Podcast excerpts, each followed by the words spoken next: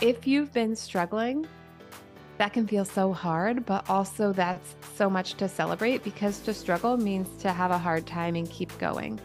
And a lot of times, the difference between getting what you want and not getting what you want is the ability to keep going. Welcome to the Wild Visionary Podcast, where I encourage everybody to tap into that untamed, wild part of ourselves where we can create just like we did in childhood and build and believe in something that maybe nobody else can see right now, but we can step into the identity of being a visionary, a future focused leader, creator, and entrepreneur.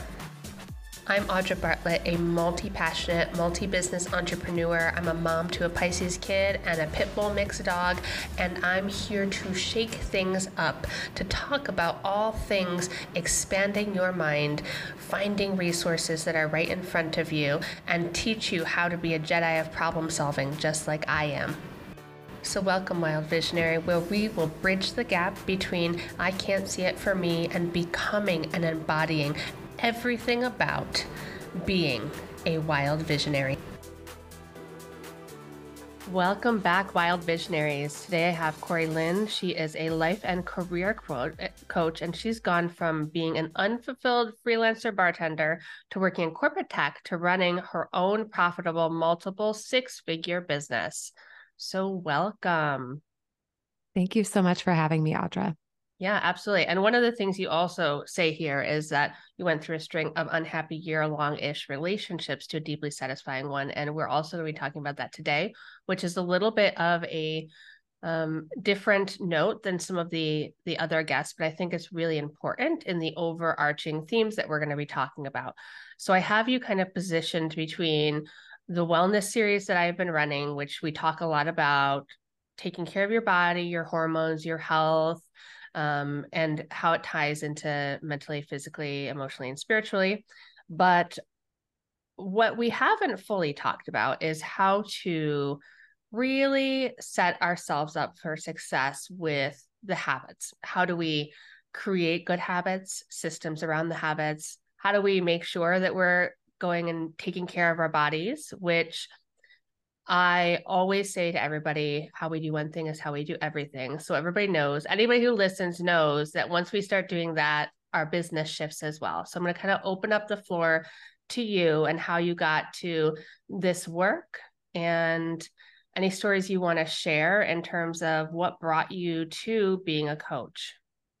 Yeah, thank you so much uh, for the lovely introduction. And yeah, I'll just jump right in. So I, like you said, I've done all kinds of work from being an unfulfilled bartender, working in corporate tech. I actually taught English in France, which I don't think is even on that list. Mm-mm.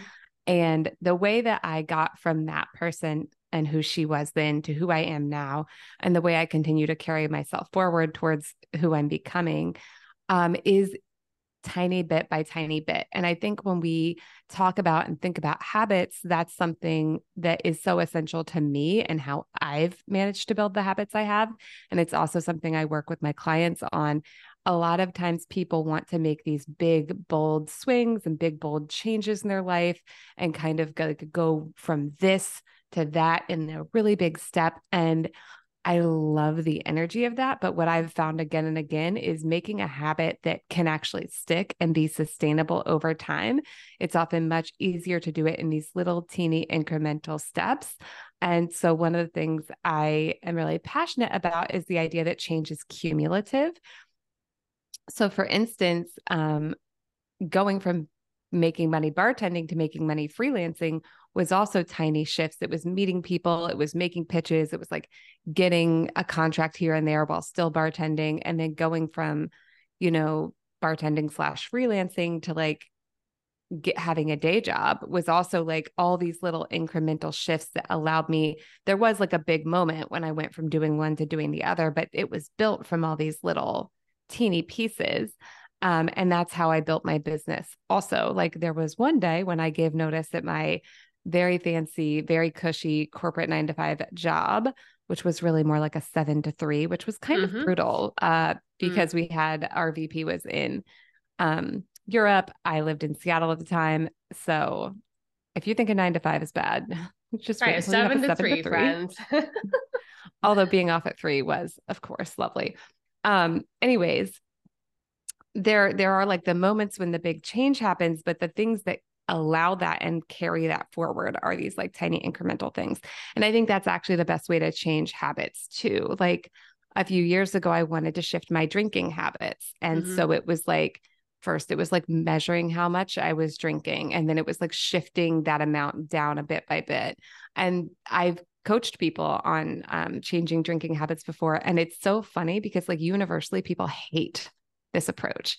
They hate the mm-hmm. incremental change. It doesn't feel like they're doing enough. It feels like they're never going to get anywhere. People have a lot of judgment too. Like, I shouldn't have to make tiny changes. Um, I should just be able to go cold turkey or whatever.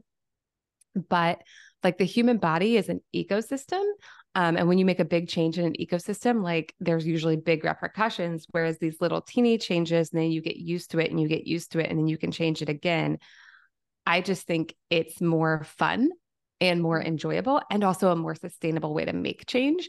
And if you actually want to go from being an unfulfilled freelancer bartender to working in corporate tech to having a successful business, uh, knowing how to like create that cumulative effort and move mm-hmm. those habits one degree by one degree, I think it's everything.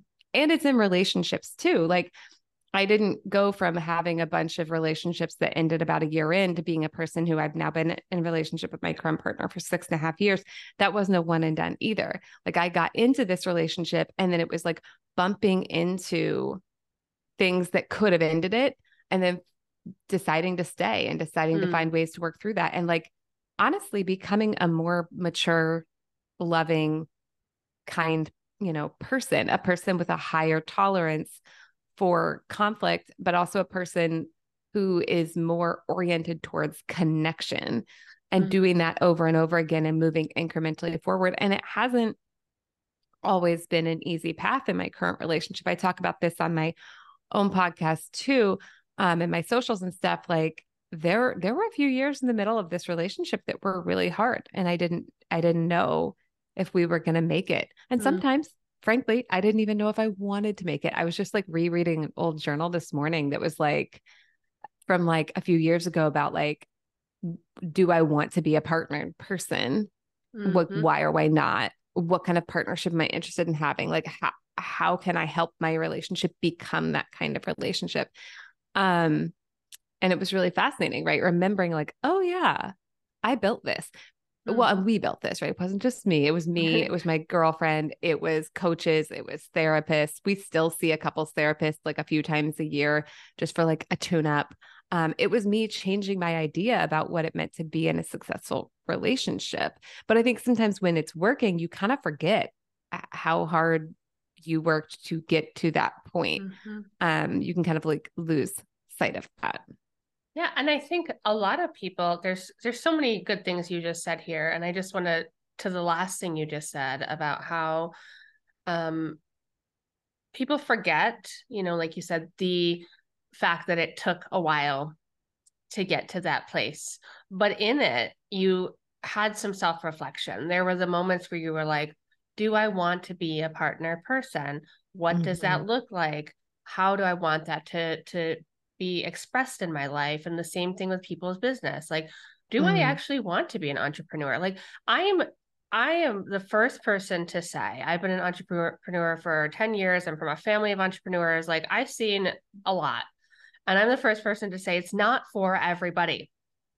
It's it is not for not. everybody it really, really isn't. And there's, I've had ups and downs and, and moments where I've had to both ask myself, do I want to be partnered? Am I a person mm. who wants to be in a relationship? Do I want to be in a business partnership anymore? Do I want to mm. be an entrepreneur anymore? Right. We all have the opportunity when things are not going the way we want to, or even when things are going well, like is this really what I want to be continuing with? And having that point of self reflection, I think, is so important. Right. Mm-hmm. And it allows us to then, yeah, it allows us to make the decision at that point. And the other thing you said that I think was really interesting was the, about the we should be able to go from here to here. Mm. The shoulding and as coach to coach and anybody who's listening, shoulding is like a big red flag. We're like, woo, hello, don't shit on yourself but the mm-hmm. the idea that we think we should be able to become a person who doesn't work out at all to becoming someone who's in the gym every day or someone who doesn't have a business to six figure earner and i think in media in a lot mm-hmm. of places you get these little short reel videos of how this transformation just was like magic. It just happened. Montage and right? That montage we want the like, montage. we're like boom boom boom. And in the middle of it you're like man whoo, this is a lot more work than i thought it should be. So what have you seen in terms of like what ha- why do people think that they should not just the social media piece? And why is the incremental habits so important in terms of how it works with our brain. Mm, okay. So i think should is interesting because should is like a sense of obligation or a sense of like what the world ought to be like. And I think where we get these ideas is generally socialization. And socialization comes from all kinds of places, right? It comes from how you were parented by your actual caregivers, it comes from like what your school teachers said to you. Um, but it also came from like your peers and like speaking of montages, what you saw in books and TV and movies, mm-hmm. and whatever is normalized to the brain, then I think the brain is like, this is the way it is. This is the way it, it should be. Right. And I'm doing quotation marks there with my fingers. Mm-hmm. Um, because often like the way we think it should be is not actually the way it is. Or like, this is what I should be able to do. And I think, especially like, when we see other people, whether it's in our real lives or on social media or you know when we see imaginary other people books and tv characters etc we observe things about them and we i think our brains get confused that that's like the whole picture right? Like what you see on someone's instagram feed and what their actual real lived experience is those are not the same right? But we often are seeing narratives that are highly crafted. So if you see someone else's highly crafted narrative you might think like i should be able to have the same thing but when they're crafting that narrative, they might be leaving out some parts that you might be experiencing, or they might have like different resources than you, or they might have like a different um, background or different socialization. Like if someone else is able to like go from drinking every day to like only drinking once in a while, some people may be able to do that, or that may just be this the after like narrative that they're giving you about the change that they made. Mm-hmm. Um, whereas I think honestly, a lot of times we're missing out on like hearing about the grueling effort it takes, it can take to even make small changes. Mm-hmm. Um, so there's that. And then there was another question about like the brain and habits, but I can't quite remember what you asked. Yeah, I'll I'll re-ask that in one second after I just comment on the after narrative part because we very easily can forget the hard thing we just went through like you were just Absolutely. talking about in the relationship like when it's going good and you've gone through those couple really hard years it's really easy to you you may with all the best intention be showing up in your social circles in ways being like oh look at how amazing our relationship is and the after narrative can very much come across with a lot more ease than it actually took to get there because we also don't want to keep reliving how hard it was sometimes to get there. And we just don't always share it, right? Like, I mean, I share a lot of it because I'm a life mm-hmm. coach on the internet. Yes. right. And so maybe you do too. Mm-hmm. But I think a lot of people, when it comes to like what what's polite conversation, a lot of people aren't sharing like that side of things. Like it's been really hard or it was really hard and here's how we got through it. Like people don't always give you that behind the scenes and your brain whatever it observes a lot of it tends to be what it thinks is normal.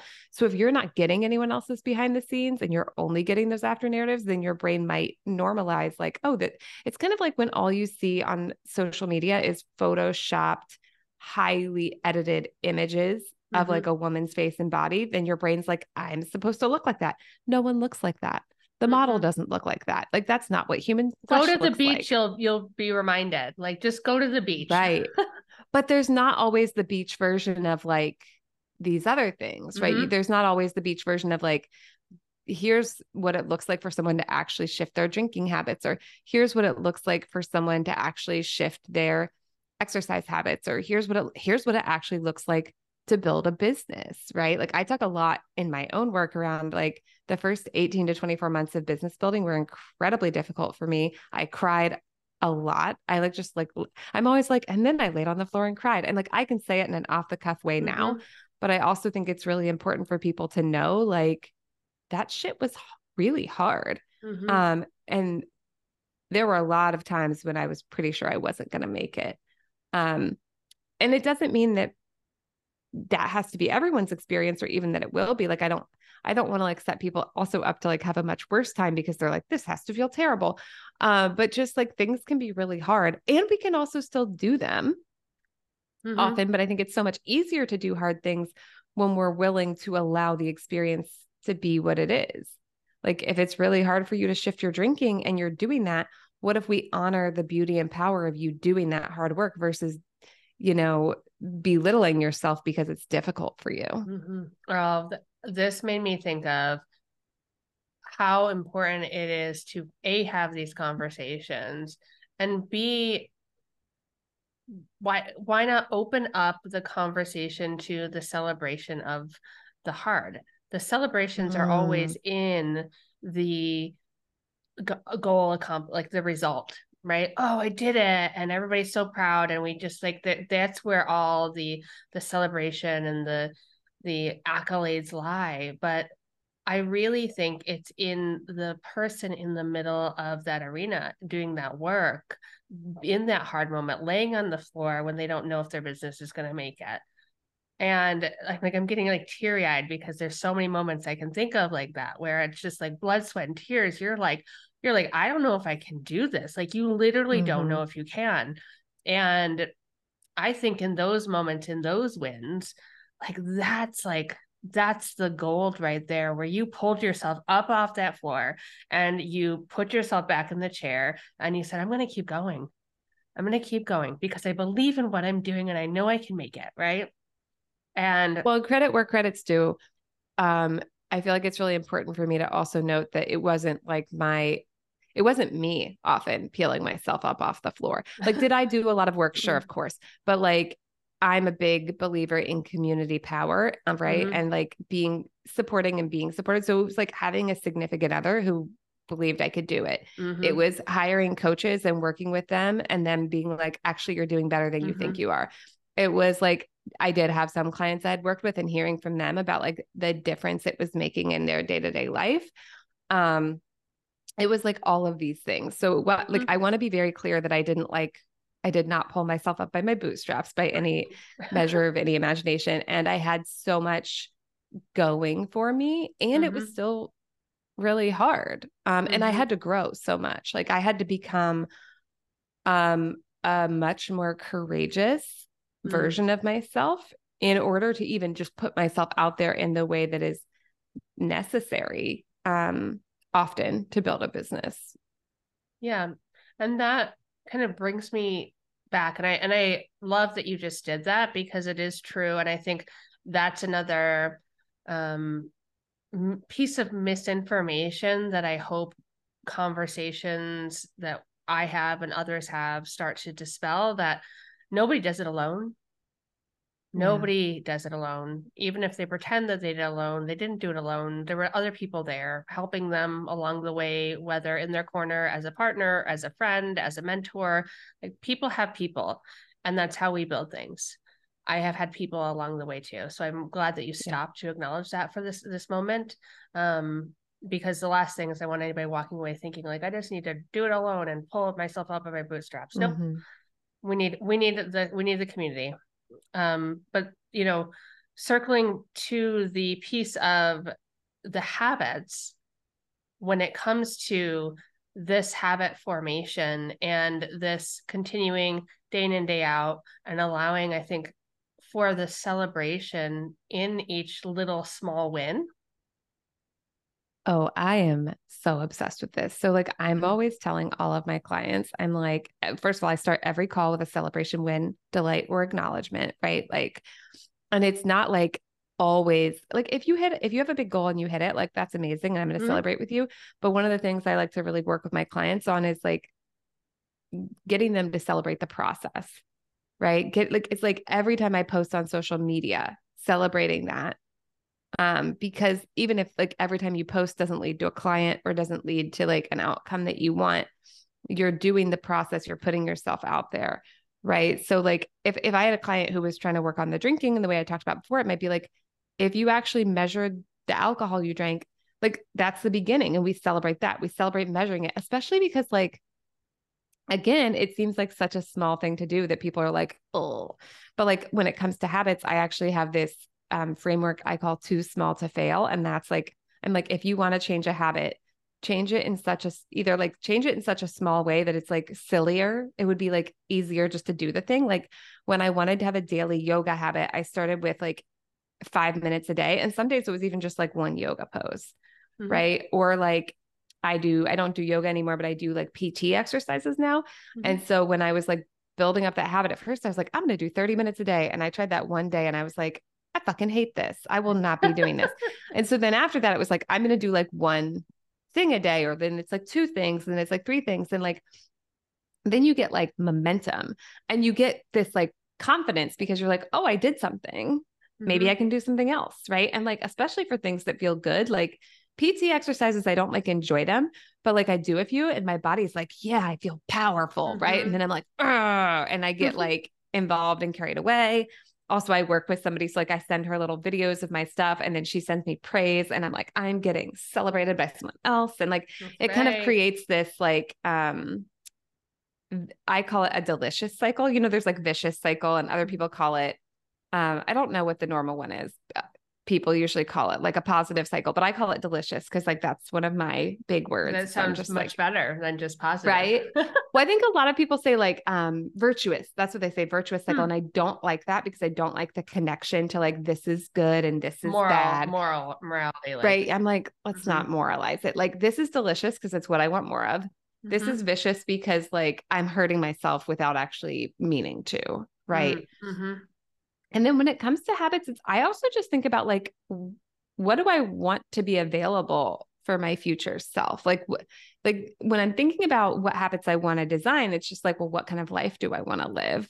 And then what habits need to be in place to allow that and to actually make it easier for me because I think habits make it easier. We, it- it's hard to get habits in place, but once the habits are in place, they kind of carry you, right? Because Mhm. the human brain loves habits because then it Well, doesn't have to use as much energy. Yeah, it loves autopilot, right? So set yourself up with these delicious supportive habits and then it's like actually not that hard most of the Mhm. time. Well, Right. because it wants it wants the autopilot, but most of us on are on an unconscious autopilot. Right. We are and an just- autopilot that makes us feel bad. yes, overall. and, and a vicious autopilot, like one that's like making it hard for us to really enjoy our lives. And so that's in the how can I intentionally, day by day, moment by moment, small thing by small thing. You know, I put my yoga mat out today. Maybe I didn't even do five Mhm. minutes, but I'm putting my yoga mat out in the middle of my room and putting it back for for five days in a row. Okay, I started. Right. I'm doing That's five too minutes small and- to fail. Yeah, I you're like, that. this is dumb that I'm not even doing this. So now you got that. Now you're rolling it out. Now you're five minutes, right? And it's this is why when we go all or nothing, and I have been, I I will 100% admit that I have for many years been an all or nothing girl. Mm. You know, go going in, and I'm gonna go. I'm gonna do all this, right? And there's sometimes I've done it, right? I've done all or nothing, and then you end up completely burnt out from your all or nothing. I think the thing about all or nothing is it's just a skill, but it's not usually the right skill. Not that it right or wrong is like a big thing, but like it's not usually the most useful skill Mhm. if what you want is a new habit. Because Mhm. all or nothing is like this, it's go big and then it's like be be be exhausted. Right. So like if we're in a situation where it's a crisis, Mhm. the ability to go all or nothing and to go all in and just be completely focused that's a great skill to have. Mhm. But if it's like, I want to do, you know, yoga every day, or if it's like, I want to take a walk, or if it's like, I want to learn French, then the all or nothing is less useful because it's not, it's like not the right size solution for those tasks. Mm. It's a great solution if you're like, I need to do like for projects, still sometimes I'll be like, oh yeah, well, I'll just sit down and bang this out because I can work in that way too. And working in that way is not wrong or bad. It's just like, what is that a good match for? Mhm. Right. If I'm doing a one off project, right? If I just like, oh, I just want to clean my closet out, that's, you know, put on some Right. music, get it done. Mhm. Right. Or you could do it the other way where every day you, you know, you pick two pieces and you try them on and you decide to keep them or not. Like they're for cleaning your closet out, I could see either one. But if you want a daily habit, the all or nothing's just you, it just usually can't do that work for you. So I think that's understanding of like, oh, I have all these different approaches. Which one Mhm. actually is going to be able to solve this problem effectively? Mhm. I love that. I love the it's like a it's like a mindset shift around it. And and that's one of the things I've over years recognized and I see in clients. It's that we have it's like you have these like you said approaches. We have these options and how we're going to intentionally engage in one or the other like great use the all or nothing for this this and this. Use Right. the small habit formation for these other things because that's actually the way to be successful is to small wins on this one all or nothing on that one and that is what they all are. It's coming from the unconscious programming or pattern of thinking that everything needs to be that way and recognizing it, it can just be a point of power that we're choosing to interact with or not. Right. And if you're a person who only has ever done things all or nothing, which is like my history, like I was like a straight Mhm. A student, but I was a straight A student in a very like, I'm going to do nothing. And then the day before it's due, I'm going to do the whole thing. And, you know, it was not a super enjoyable way of doing things, but I had been successful with that strategy. So, like, if that's been your strategy your whole life, you may need to, like, if you want this other strategy, doesn't mean you can't have it, even if you've never done things that way, but it might mean you need to learn it, right? So, you might actually be less good at it for a while. But that doesn't mean you can't do it. It doesn't mean actually that it can't be like the most powerful thing you do. It's like I've spoken English my whole life. It's a great language. I love it. Super useful. It's gotten a lot of things for Mhm. me. But if I wanted to move to Portugal, I could learn Portuguese. Yeah, it might be it might be harder for me to speak in Portuguese for a while, but if I went through the effort of learning Portuguese and then I moved to Portugal, I'd probably be really good at it and in a few years I'd probably be able to do it very fluently, right? So Mhm. it's the same thing like if you're an all or nothing person, that's okay. That's a skill you have. It's like a Mhm. language. But if you want to learn these other languages, just because the effort you have to put in now feels like clunky doesn't mean it couldn't you couldn't be really good at it Mhm. in in not that much time and especially like this habit you know this like too small to fail thing because it's like actually so easy Mhm. if you can just give yourself permission to use that approach Yeah. So talk me through you if we have someone listening right now that's like, okay, excuse me, there's something I heard in this series, or there's one thing I've been really wanting to change. And so we'll just we'll use an example. You can pick an example of how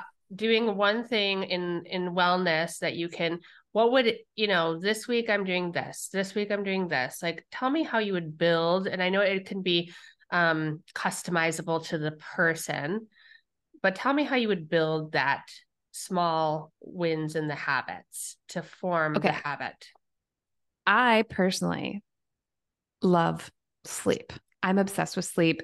Sleep is so important to me. I see so many people like getting what i think is probably less sleep than their bodies want but it's also an area where so many people struggle because people have like they're like oh i don't want to go to bed because you know it's like that procrastination revenge bedtime thing where they're like this is Mhm. the only time i have for myself yes. or it's just like I was scrolling on TikTok till 1:30 or you know I you know it could be all kinds of things right? So for that it would be like step 1 could just be like observing for a week what time am I going to bed? What time am I falling asleep? Right? And what time am I waking up? And then phase 2 could be like okay so this is a lot like the drinking right? We start by seeing where we're at and then we begin to make these like little incremental changes right? Like so it could be like if you're like I, I, struggled with this actually back when I worked in corporate tech at Expedia, um, because again we were we were starting our workday at like seven, and so that meant like I needed to go to bed to get eight hours of sleep. I needed to go to bed pretty early to be able mm-hmm. to be like working at seven. Um, so it might be like, oh, I'm going to bed at 10 30, but then I'm waking up at five, and that's actually only hang on, let me math, six and a half hours of sleep, which for some people might feel perfectly suitable. I'm going to be really honest. I like to sleep for eight to 10 hours a night. So it's not suitable for me. Um, although there have been many times in my life when I have underslept, but I, I almost always face consequences for that. So if you're that person, right, where you're, you're like getting up at five for some kind of extra reason, um, you're going to bed at 10 30 and you're getting six and a half hours of sleep a night, but like you're like, oh, I really think my body would feel better at seven and a half. Right. Then at first we're just observing. We're like, okay. And then we're like, okay, maybe like what if tonight I could go to bed five minutes earlier? Mm-hmm. And then mm-hmm. you and then you do it and then you celebrate it. And let's say you think that's your goal for the whole week. Every day this week, my goal is actually to go to bed at 10 25 instead of 10 30. Now, for so many of you, to acknowledge that you made a choice and made a change and did it is going to feel really silly because you're going to be like, it's five minutes, Kori. Like, it's not mm-hmm. really worth celebrating. It's not worth celebrating. And my point is 100% the opposite, which is if you want to have a life that feels good, that you're proud of, the more you can get in the habit of celebrating, even celebrating really small things. And if celebrating feels like too much, even just acknowledging, like, oh, I said I was going to do this and I did. That's, that's pretty fucking cool. Um, then what you do is you build like this associative connection between doing what you said you would do and feeling good. And the more you build that associative connection, which in science is actually called a pleasure gloss, which I think mm. is such a fun mm. term and something yes. that can be used to great effect in coaching. Um, the more you build that pleasure gloss and show yourself that you can make changes and like be gentle with yourself. If you do this and then like one day you go to bed at 10 35, like that doesn't mean everything's fucked and ruined. We just try mm-hmm. again the next day, right? Because it's not about being perfect, it's about making consistent cumulative effort. And consistent like you can be consistently inconsistent. Like it doesn't have to again, you don't have to be perfect, right? So like let's say you go to bed for a week at 10:25. Your body kind of gets used to that. Okay, maybe 10:20 the next week. Now, a lot of people really struggle with this because it doesn't feel like a big enough change. Mm-hmm. But that's actually exactly why it can work is because mm-hmm. it's not that big of a change and like there may be other things too. Like I've actually looked into the sleep thing a lot. So there's like all kinds of things you can do for sleep, like from getting morning sunlight um, to like, you know, keeping devices out of your room and uh, like not reading interesting stuff or scrolling in bed. That's all stuff that's available. So it's not at all that I'm saying like don't read articles or don't do other things. It's more that I'm saying keep it simple, sweetie. Right? You like you know that mm-hmm. phrase kiss, but yeah. like when I was growing up, they they called it keep it simple, stupid. But I don't like that because I'm not about belittling ourselves or each oh, other. Actually, not. So I'm more like keep it simple, sweetie. Like just mm. five minutes a day.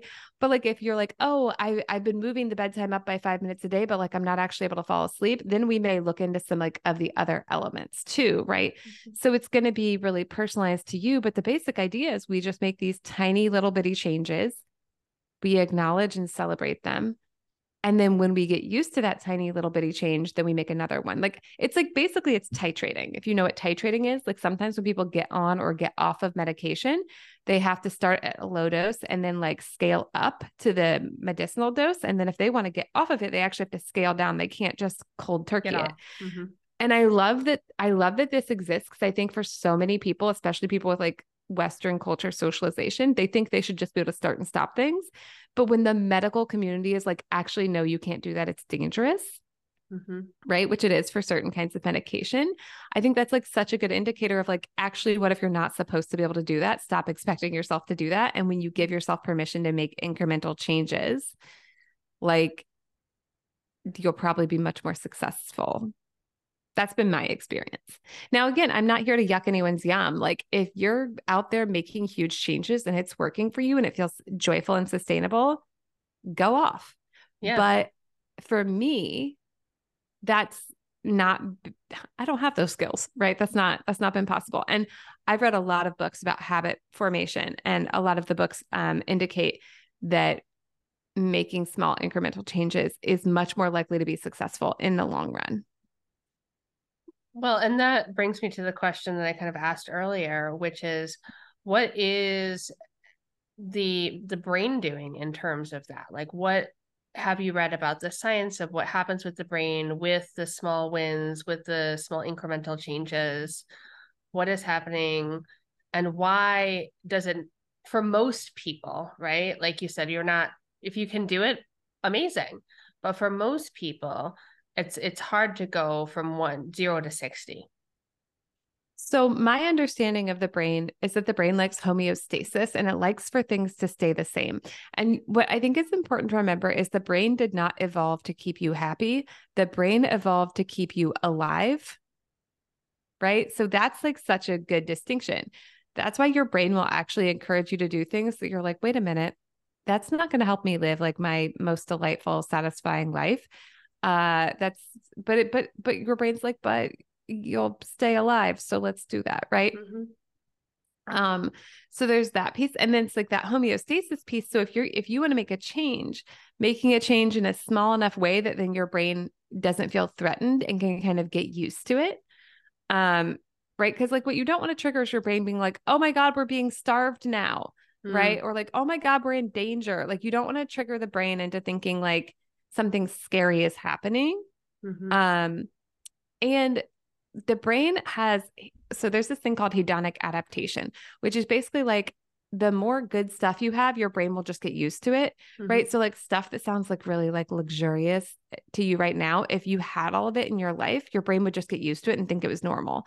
But we can actually use that both directions, right? So if your brain just thinks it's normal to like drink a half a bottle of wine a night, then your brain's like, this is normal. But like if we incrementally first we measure and then we incrementally change how much you're drinking, your brain can continue to think this is normal even as the amount of alcohol like goes down if that's what you want and this is mm-hmm. not a judgment about alcohol at all like i am a drinking person but some people do want to drink less or like maybe you want to do more exercise right so then we can also like adapt to like this amount of exercise is normal because we're like slowly shifting it and the brain's like oh yeah this seems like what i did before but like maybe a little bit different like it's safe enough right it's mm-hmm. like close enough that your brain's like this seems fine and then the other piece is like what I talked about before the pleasure gloss, right?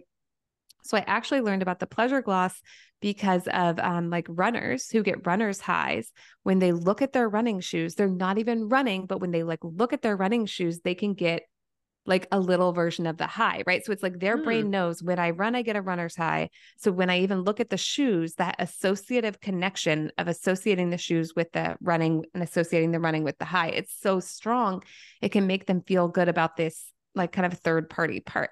So you can use that too, right? Like you can create a positive associative connection through self praise and through self acknowledgement and self celebration, where you're like, I put the yoga mat out and that's what I said I do and I did it. So I'm doing a good job. If you like actually allow yourself to feel that validation and praise that I'm doing a good job, then we begin to have a positive association with the yoga mat. If you go on to actually do yoga, you're probably going to get some positive chemicals cascading in your body and then you're going to get additional pleasure gloss right? And so when we can set ourselves up to feel good like to set up that pleasure gloss with the things we want to do more of it's sort of like a self-fulfilling prophecy. Mm. but here's what i see that i want people to be careful of. What i often see is people do something and then they criticize themselves about how it wasn't enough and then they create the opposite of a pleasure gloss, Ooh. right? They're like, oh, posting on social media about my business makes me feel bad. Well, does it make you feel bad because you told yourself your post mm. was shitty? Did it make you feel bad because you told yourself you should be posting more? Like, did it make you feel bad because it didn't get any likes and comments? And so you told yourself that meant it was terrible. Mm-hmm. So that's where like we are often like I see this all the time, even with myself, even knowing this, where like my brain, I'll do something I wanted to do, and then my brain will be like, right? It'll try to come in and criticize me. So being wise to that and realizing, oh, I don't actually want to accidentally set up a displeasure gloss about doing these business building activities. So like I need to purposefully remember, no, we celebrate that versus letting my like little, you know, negativity bias brain come in and like, oh, I love, I so so good to point out that like we we're working with this computer of a brain and mm. we're essentially programming it to find pleasure or displeasure from anything we're doing and so as you're creating the new habits you have to be aware that you are either reinforcing, you're either giving yourself like a little treat, like a little pleasure gloss treat, or mm-hmm. you're giving yourself the opposite, the the not desired effect of making yourself feel bad through right. your thoughts and the associated feelings something will be in re something will be reinforced. Your brain will either get reinforced, oh, I did this and it's good, and I get this yummy treat of of like kind self-talk. Um, or oh, I did this and I get this negative reinforcement of self-criticism, or oh, I did this and I get neutral. And I think positive is great, but even neutral can be fine, mm-hmm. right? Like if you're used to having a lot of negative self talk and like that um, negative reinforcement, even moving into the neutral of like I said I would post on Instagram and I did, full stop. Mm-hmm. That, Wasn't good, just bad, a, other. It just was. It was an action facts. that got done. Right. Over. so I I want to transition this a little bit because part of the thing that really excited me to have you on was the conversation about how this applies to romantic relationships. And the idea that we can shift any habits we can shift anything we can do with our body we can do with their business. And i don't think that's a fascinating topic. But what i what i find is that within my work i'm i'm working a lot of times with entrepreneurs people doing business people building in that way. And they're changing that they're changing the way they relate to that and then they actually change the way that they're taking care of themselves. They start mm-hmm. going to the gym more. They mm-hmm. start mm-hmm. doing more self care. They start all of their that shifts, and then mm-hmm. inevitably their relationship shifts too. They start making shifts in their relationship, or they see things, you know, finding more satisfaction, or sometimes ending something that's not working for them. And I'm curious to know about how you help people with relationships. Yeah. Um, I, I first of all, I agree with what you're saying. Like the one of the things about coaching is you get a lot of awareness and you get a lot of intentionality and you realize like how much power and choice you have and when you start exercising that in any area of your life and you start getting like all these like fun outcomes then you often will begin to exercise that in other areas of your life and get fun outcomes there as well and i've had so many people where like I coached them on being super stressed out in their day job. And then they also like started cooking more and ordering less takeout, mm-hmm. right? Without us ever talking about it, right? Mm-hmm. Or, you know, I, I just, mm, I have tons of examples like that from my own life and from coaching clients. Um, but you can also coach really directly on relationships. And I think it's a lot of the same stuff, but it's also sometimes about like how you treat the other person. Like I remember distinctly one time my significant other was like, you tell everyone to notice what's working, which I do. That's like one of my main messages in my business. And she's like, but sometimes you don't tell me the things you notice working that I do or in our relationship. And it really stopped me in my tracks because mm. she was 100% correct. And it, it made me realize, like, oh, I I can be I can be a highly critical person, which is not shocking. Like that's why I got into coaching as a client is because I can be a highly critical person and like learning to do this work on myself and in my business with my clients, but then also realizing there are areas in my life where like I wasn't walking my talk as much, right? And and then beginning to do that. So like one of the things is like, oh, if it would be helpful in like my business for me to notice and appreciate like the efforts I'm taking, or if it would be helpful in like me trying to change my drinking habits to like notice where I am and make small changes and celebrate those small changes. Maybe that's also relevant in my relationship. Right. And mm-hmm. the maybe there is like, it definitely is. Yeah. Right. So like one of the things is, is like, yeah. yeah, like maybe, but like definitely. um, so yeah. So like realizing that again, well, actually, I don't know if we said this directly, but the human brain has a negativity bias. It tends to focus on what's not working. It tends to be Velcro for what's going bad or could go badly, and Teflon for what's going well or could go well, right? That's why we all lay awake at night worrying instead of like imagining our like super fun future mm-hmm. that we're like planning. Yeah. And so seeing that play out in my relationship and realizing like, oh, what if I praise what I want more of not just in myself, not just in my business, not just in my habits, but in my relationship. Like, what if I take the time to notice and appreciate what's working?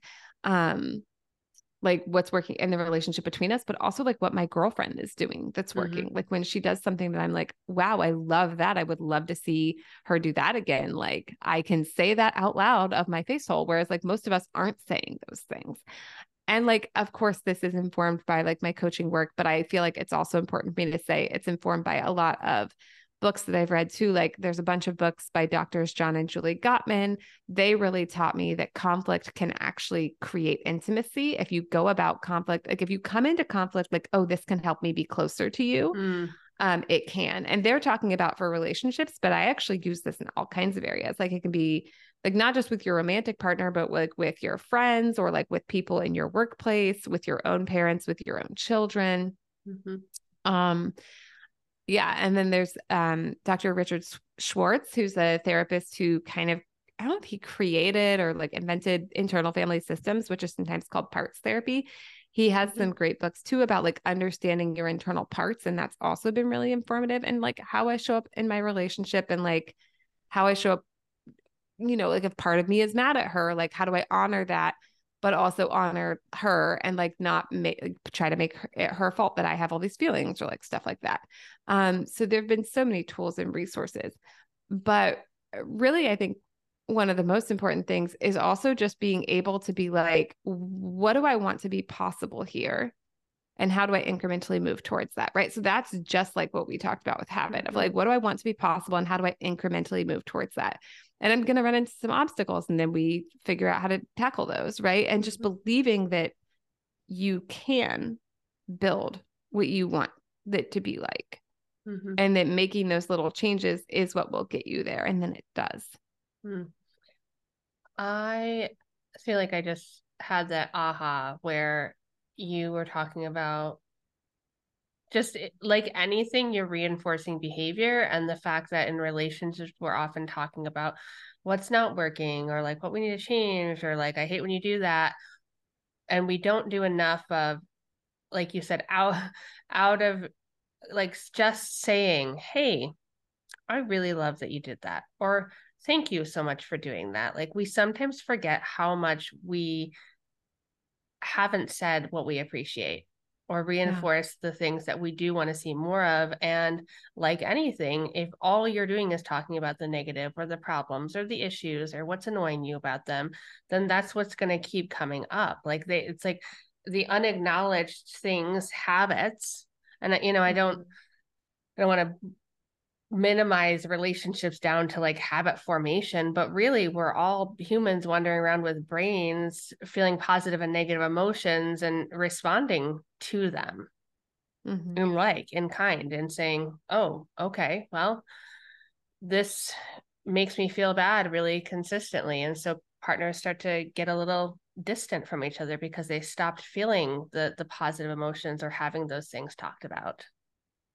Yeah, and I think it's important to say like it's not it's not toxic positivity. It's not Mm-mm. only talking about what's working. It's creating a strong bond and reminding yourself that some stuff is working if that's what true what's true. Like it is what's true in my relationship that some stuff isn't working. But it doesn't mean we don't also address the hard things and the uncomfortable things and when things aren't working, but then we have this like stronger connection and this baseline appreciation for each other that actually does make it so much easier to tackle the things that aren't working. But there is still a piece of like being honest with yourself about like, is enough working here for me to actually want to invest? Like, is this actually where I want to be? Right. We still have these hard questions. Like, for me in my relationship, I've asked that a lot. And I'm at a place where I'm like, definitely, this is where I want to be. Like, she's a great, a wonderful person, a wonderful partner. And things come up and then we like have conflict and move through it. Um, but there, but there can also be the piece of like, is this where I want to invest? Is there enough here that is working? Um, like, yeah, just like you, you can focus on anything. Um, but you also have to figure out like what you want to coach on and what you're like, I don't actually want to coach on that. I just want to like, Well, I I also think this is always there's a certain aspects of romantic relationships in particular that are very interesting to me in terms of like where's the line when you're talking about that how much do you want to um, invest in this? How much are you investing it versus what how the person's responding and how much they're wanting to invest in in the growth and the conversation and working things out? And like mm-hmm. you said there's a point where you're like oh yes like i'm gonna this is 100% worth it. We're both growing together. This is a continued path versus wow, I seem to be this, we're not really going anywhere. And so by looking at it in that way, it allows you to kind of look like, hey, you know, I've been really, really, really trying and trying and trying and trying and having these conversations and trying to do these habit shifts, and it's still not working. Yeah. And even if you decide you don't want to be in the relationship anymore, there can be beautiful ways to end relationships and beautiful ways to think about relationships that have ended, right? Mm-hmm. So, like, one of my frames for coaching is like, who do I want to be in this situation? Like, who do I want to be if a relationship has run its course? Or who do I want to be if I need to set a boundary? Um, understanding that, like, we have, like we talked about before, socialization. Also, humans have mirror neurons where sometimes if someone's like disrespectful to us, our brain's like, I get to be disrespectful to you now, right? Because mm-hmm. you deserve it. And so there's nothing wrong with that, but like, that's not who I personally want to be. Mm-hmm. I've decided for reasons that I like. And so understanding, like, oh, if someone behaves in a certain way, my brain might, like, you know, I might lose my temper. And my brain might be like, now I do this. And then being able to pause and be like, is that actually who I want to be, regardless of who they're being? Is that who I want to be? Is that going to mm. feel good like, is that, am I going to be happy going to bed tonight if I behave that way? And again, this isn't about perfectionism. It's just about understanding like who you want to be, what kind of life you want to have, and then just like incrementally moving closer to whoever that is.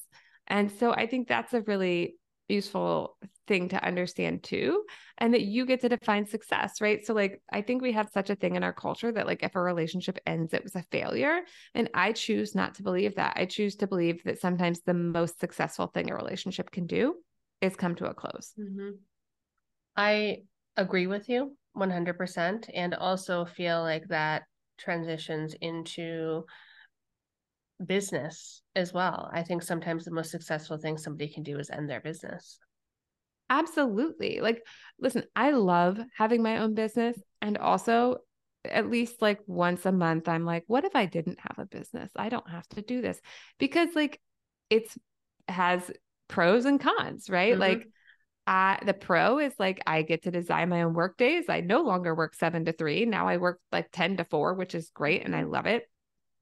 And also, uh i have like every role in the business except mm-hmm. for producing my podcast which i do you know hire someone else to do that. But like i have to do my own like all my own like little things like run my payroll. And i'm like wow this is like when i moved to california and i moved my business to california i had to figure out how to set a business up in california but like a business that already existed somewhere else.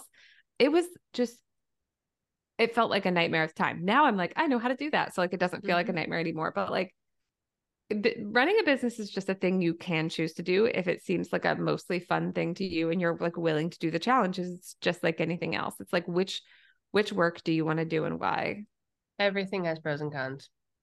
Literally everything, everything. so does being in a like long-term committed relationship. Like listen i love my partner. I choose her every day. And also like it's a it's a different set of pros and cons than being single mm-hmm Yep. if we know everything has pros and cons, what do we want to opt into?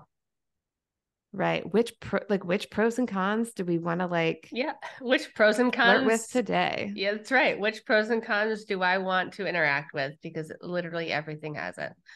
Um, mm-hmm. as we round out this conversation, what would you want to say to somebody who has been struggling with their habits, um, has been listening to this conversation, what can you say to kind of inspire them to keep them going? What words of wisdom do you have today, Kori? Yeah, I think if you've been struggling, that can feel so hard, but also that's so much to celebrate because to struggle means to have a hard time and keep going. And a lot of times, the difference between getting what you want and not getting what you want is the ability to keep going. But hear me, what I would love for you is the ability to keep going in a joyful, sustainable way, not the kind of keeping going where you're just getting super burned out every step of the way. Mm-hmm. If that's your experience, it's probably time to rest and recover. I would also say, like, struggling to change habits to me, I just like to believe it's all a long game, right? Like, if I'm trying to change a habit by next week, that's very high stakes, it's very intense. I feel stressed just thinking about that versus like I'm trying to build a beautiful life and that's a long time horizon. And I'm like, what if it's okay if it takes a while because especially if that makes my life something that's easier to enjoy on the day by day because to me that's like what the whole point is right it, like the whole mm-hmm. point of like making the ha- the habit changes i want to make is so i can like have fun and feel good and like live my values.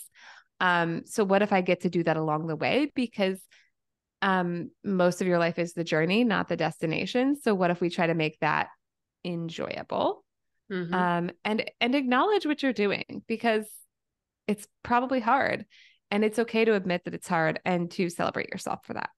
Mm, that's beautiful. I want to just like capture that. It's like a someone someone capture my podcast guy might be able to capture that and make it just like a here here's a message yeah. to keep you going right just be like i love that you know here it is listen to this remind yourself it's hard it's beautiful it's everything in between like keep on keep on moving forward and acknowledge it um and love yourself along the way yeah, love yourself, baby. Um, we're gonna end with what I call the down and dirty three. Ooh. Mm. And it is number one. What is a quote that has profoundly impacted your life? Yeah. Okay. So I had a little heads up that this was coming. So I looked up my quote and it's whatever you can do or dream you can do, begin it. Boldness has genius, power, and magic in it. Begin it now.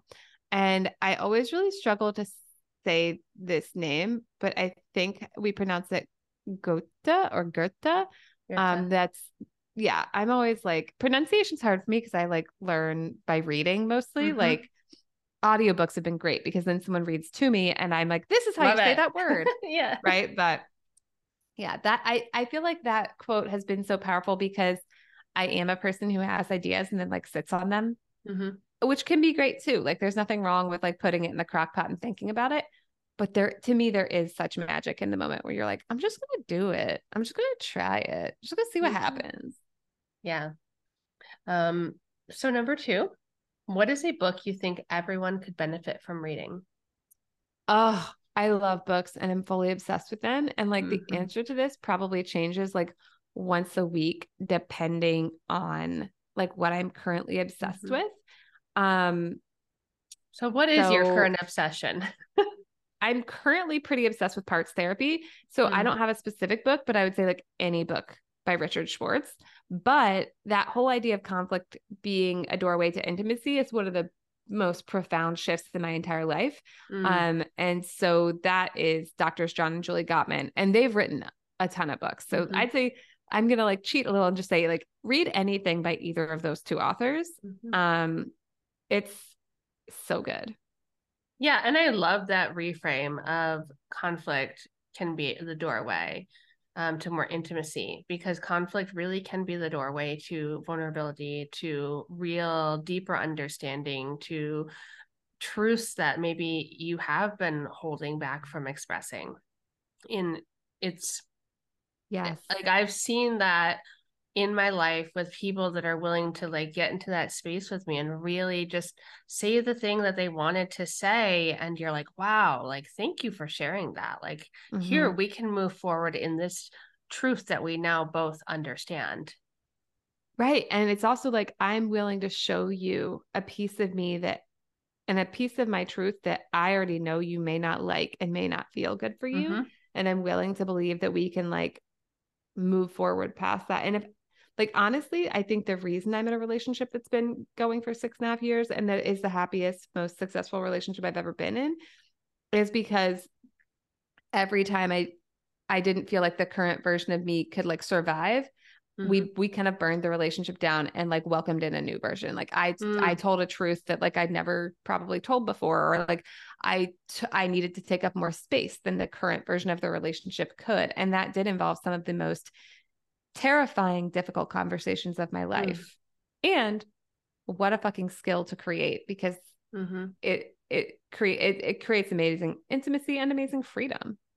And I think there's nothing like revealing something that you're so fucking scared to reveal. And then somebody being like, wow, thank you. I love you even more. And you're like, like, it's like, Right. what? Like, I've been like holding this so desperately. And now I feel more loved and seen than I thought was possible. Thank you. Right. Because what shame says is don't ever tell anyone this because no one can tolerate it and you'll be abandoned. you're unlovable. usually- yeah. right. But the reality often is is people are like, oh, that's all. And you're like, well, Yeah. I've been holding this for 30 years. And you're like, they're like, years. you should have Yeah. told me.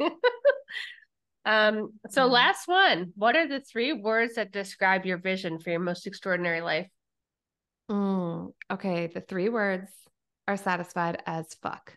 Because Ah. and that's like my my podcast is called Satisfied AF. So like this is something that I've been thinking about a lot for years. Um, I had a small group for a while, small group coaching program that I called Satisfied as fuck. And it's just this idea of like, what is it? What is it like to like live in deep satisfaction and delight and deliciousness? um, which doesn't mean it's always going to feel good. FYI, everyone. Like, there's going to be those difficult conversations, and there's going to be like navigating incredible grief and loss too, because that's also part of it. But yeah, satisfied as fuck. What Mhm. about you? Has anyone asked you? What are your three words? Uh, n- nobody has ever asked me. Matter of fact, I I feel like my words are always evolving. Um, Oh, I every year I come I come up with with new things, and I feel wow, being put on the spot. I'm like, I don't know. I know the first one that comes up for me is uh, freedom, because Mm, the the idea of freedom in all aspects right the the different facets of freedom not just not just this this basic level but the the deep spiritual freedom that comes from the surrender mm. I just Um, did a podcast on surrender. Obsessed. i just interviewed someone right before this about who wrote a book about surrender I love that. we love it surrender is the theme of 2024 for me um love is always one that i'm always interacting with differently in terms of how i truly love myself how i truly love others and how i hold space for all of it. So Mm, um that one also goes very deep. Um and then i'm going to say inspiring inspiring to myself to the world to my son to my friends um and making sure for me to be out there inspiring others is really something that is at the core of my my work is to enact that sort of change and inspiration and shifts and aha moments for others so I love that. and and t- and leave it to a coach to flip it back on me go ahead girl Thanks for letting me put you on the spot. I was just like, yeah, what about yours? I need to Yeah. know. Inquiring that. minds. Yeah. well, thank you for this conversation. Where can the people find you?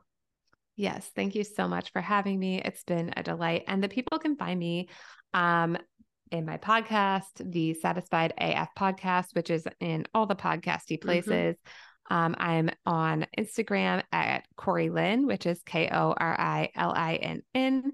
I'm on TikTok at the Kori Linn because I was late to the game. So somebody Mhm. got plain old Kori Linn. I had to improvise. Like the is better though. The Kori Linn. The. Woo. Yeah. Um, and uh, my website's korilinn.com. And I also have a spun a ooh, and I also have a fun special treat for your listeners, which is my Satisfied AF audit, which is a super fun workbook that kind of helps you go through your life and think about like where am I already really satisfied and like what's not satisfying and what are the changes I want to make and how do I make those changes in small incremental ways. And the feedback I often get on this is like people do the workbook expecting to be, to be like kind of daunted by how far they have to go. But a lot of times they're actually like doing the workbook feels so good because it really helps them get into like, wait, look at all this shit that's already working and then like really enjoy the pleasure of that. So I think Mm. people will have a really fun time with that workbook. So you can be satisfied AF while doing the satisfied AF workbook, is what you're saying. That's the goal, actually, yeah. because like one of my main teachings is like, let's enjoy the journey. So, like, mm-hmm. yeah, be satisfied AF while you become satisfied AF. That's what that. it's all about. Well, thank you so much. And till next time. Until next time. Thank you for having me. Bye. Mm-hmm. Thank you for listening. And if this episode really resonated with you, if you had some aha moments or oh my gosh, then please share this episode with a friend who could really benefit from listening and give us a five star review telling us how this episode may change your life.